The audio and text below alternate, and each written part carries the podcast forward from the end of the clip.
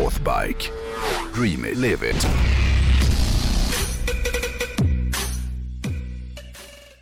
Jag har funderat lite på det här med motorcyklar kontra bilar. Dealen med hojen är ju en del av dealen med bilen och, och, och vi är ju nu inne på vårt femte år. Vi har alltså suttit här och babblat om bilar i snart fem hela år, vilket är helt sjukt att tänka på på ett sätt. ju. När vi drog igång Bilpodden så, så gick ju jag och drömde om en AC Cobra replika och typ ett halvår efter att vi startade USA-bilspodden som den hette på den tiden Ja. så blev ju den här drömmen sanning. Och, och lyssnarna fick ju följa med oss i avsnitt 28 när vi åkte upp till Umeå eh, där jag köpte då min AC Cobra och sen var de även med oss under dagen när vi körde ner bilen till Sundsvall och den resan är ju något som jag kommer ha med mig i minnet resten av mitt liv. För den var magisk från början till slut. Eller hur? Den var, det var, det tyckte ju även du. Den, var, Ja. den var inte riktigt på riktigt på något sätt. Nej, det var inte på riktigt. Konstig, konstig resa. Även fast jag var lite för lång för bilen så att min liksom, mitt ansikte var ovanför den övre... Ja, inte hela ansiktet, men du frös som fontanellen. Ja, Ja.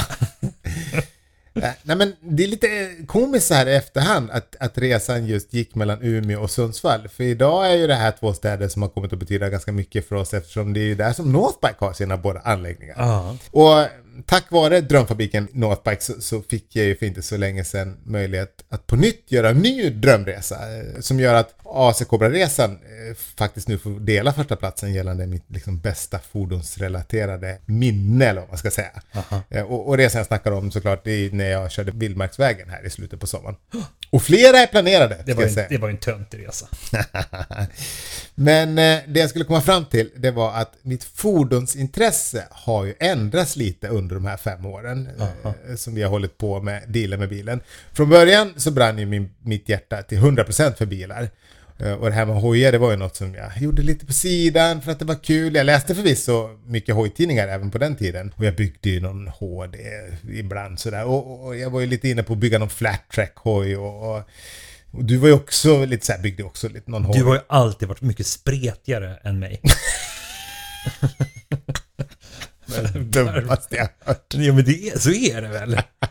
Vadå spretigare? Jo men liksom så här, du, du kli- kliver in i, i ett tokintresse och, och sen så kliver du ur ganska snabbt igen. Ge mig ett exempel. Ja men du, liksom den här kobran, den, den var ju helt iskall samma sekund som den var färdigbyggd.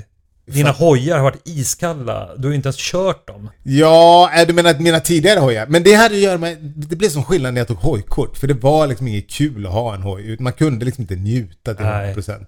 Eh, Och kobran, ja, alla som har lyssnat på podden vet ju att det, var jävla mycket bekymmer med den. Skitsamma. Idag så är nog mitt intresse för bilar och hojar 50-50. Men just nu är jag mer inne på att liksom köpa och bygga hojar och läsa om bilar. Ja. Eh, så på det sättet har ju liksom de här två, det har liksom bytt plats de här två intressena lite grann. Och det kanske inte var någon slump. För om man tittar på hur det har sett ut så börjar ju mitt bilintresse med att jag köpte en muskelbil.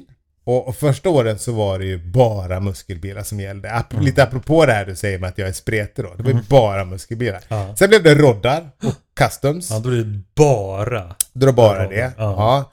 Och sen till slut så, så var det ju då liksom bara en AC Cobra jag ville ha.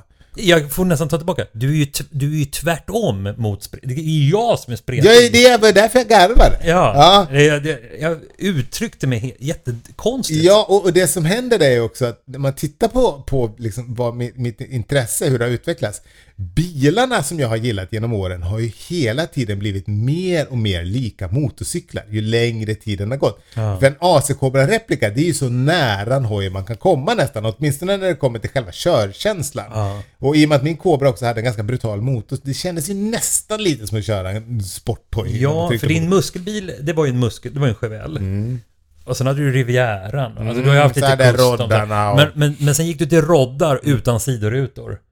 Och sen så... Vadå i- utan sidor? Din 32 hade väl inga sidorutor? Jo. Okej, då föll, hela tesen dog. Att du gick från rodd och sen så till kobran som inte hade ens något tak. Kontentan är, av den här mycket flummiga resonemanget är i alla fall, jag vet inte, det kanske inte ens finns någon kontenta. Men jag har tänkt på en grej som kanske har med det här att göra. Mhm. Och, och, och jag tror att det går att hitta likheter mellan bilar och olika hojmärken. Och jag tänkte att idag så ska jag ge mig på att testa en teori här i veckans avsnitt av Dealen med hojen. Och det jag ska försöka reda ut det är liksom vilket bilmärke som en specifik hoj skulle vara om det var en bil.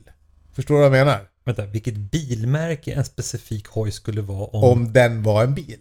Ja. Jag tänker jag börjar med att gå igenom de varumärken som Northback säljer. Ja. Eh, och det här är ju inte så komplicerat som det låter utan jag ska alltså bara beskriva vilket bilmärke som respektive varumärke skulle vara om de som sagt då istället hade varit ett bilmärke. Ja, jag tror- vet jag inte, tror- jag tror jag det kanske kommer bli skitdåligt där men jag ska testa och du får vara med och hjälpa till här känner jag lite grann. Eh, och nu är det ju så att vissa av de märken som Northback säljer faktiskt också tillverkar bilar. Ja. Men jag kommer ju inte... Typ Honda.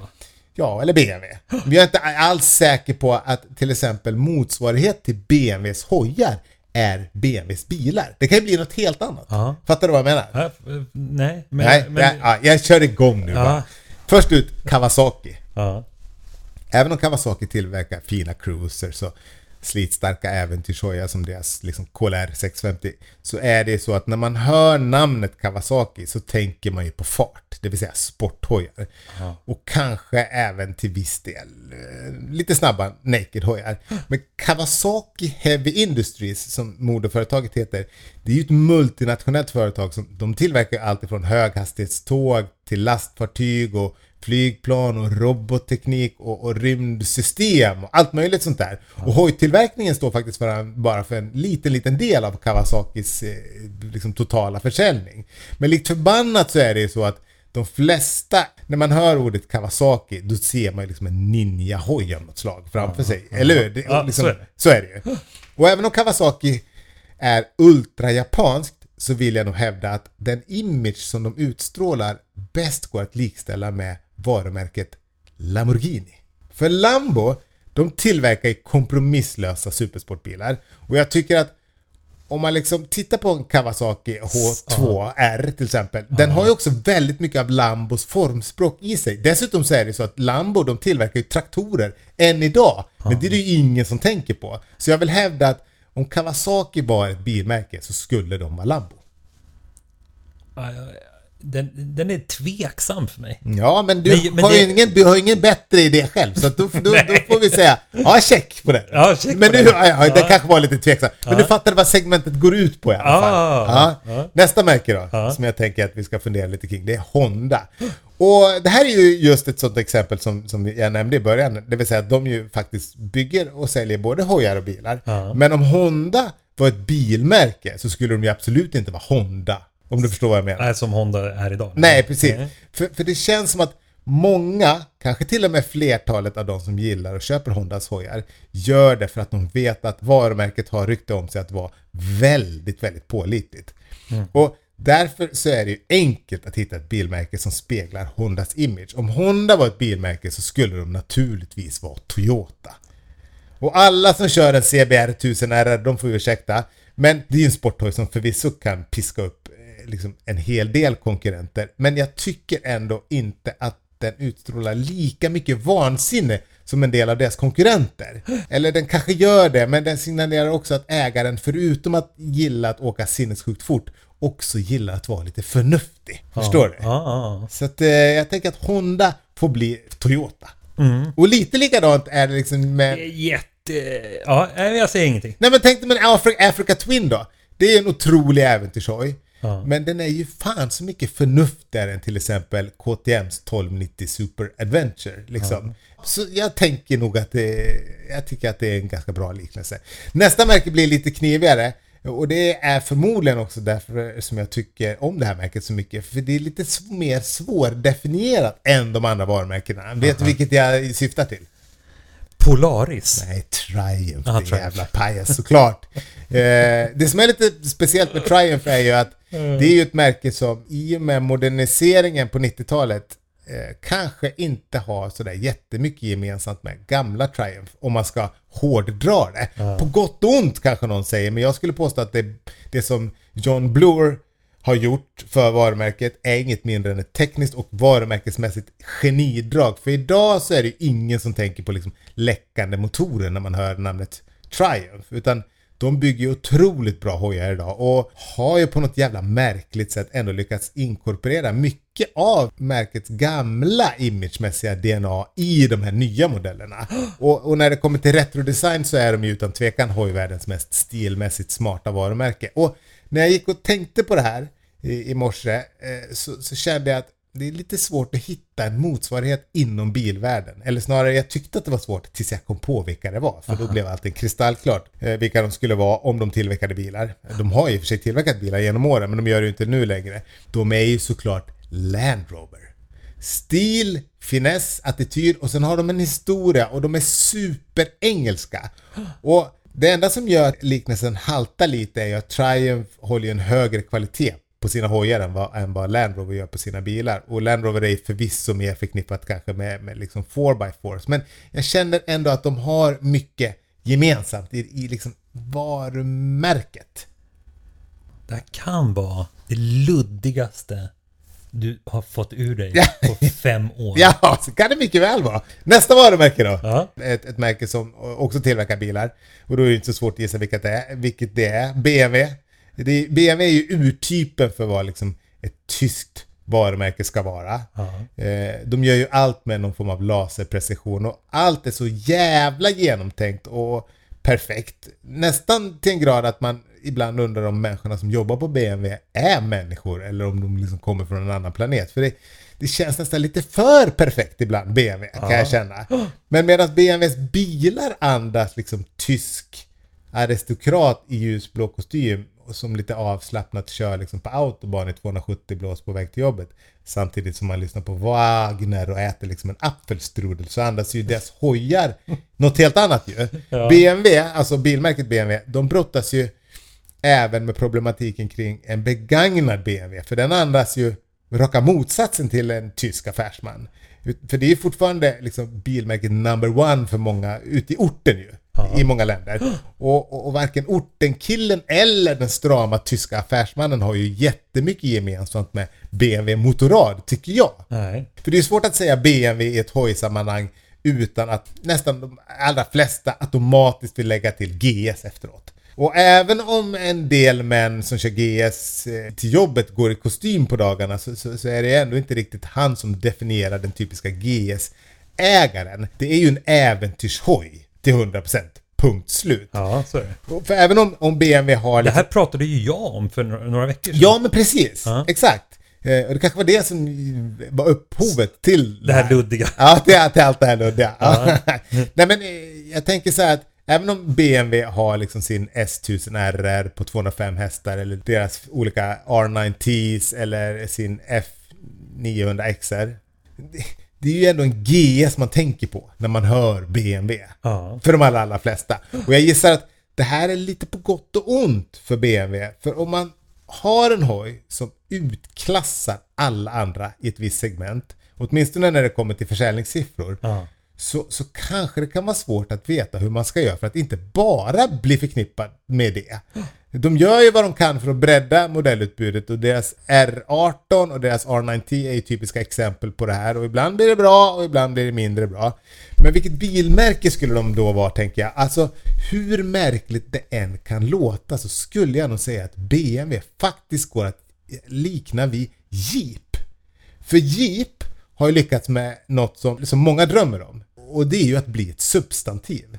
Även om substantivet i, i nio fall av tio används fel, det vill säga att någon kallar liksom en RAV4 för en Jeep, så, så får man ju anta att... Substantiv är sak på ting, så som cykel, boll och ring. Bravo! Det är det enda jag har burit med mig från skolan. Ja, ja men då vet du vad ett substantiv är. Ja. Ja, Och Jeep är ju ett substantiv idag. Även om som sagt folk kallar liksom en RAV4 för Jeep så tror jag ändå att Jeep är ganska nöjda med den typen av Det är felsägningar. bara RAV4-ägare som säger att de har en Jeep. Ja, ingen ja. annan som nej, sätter den. nej, men du förstår vad jag menar.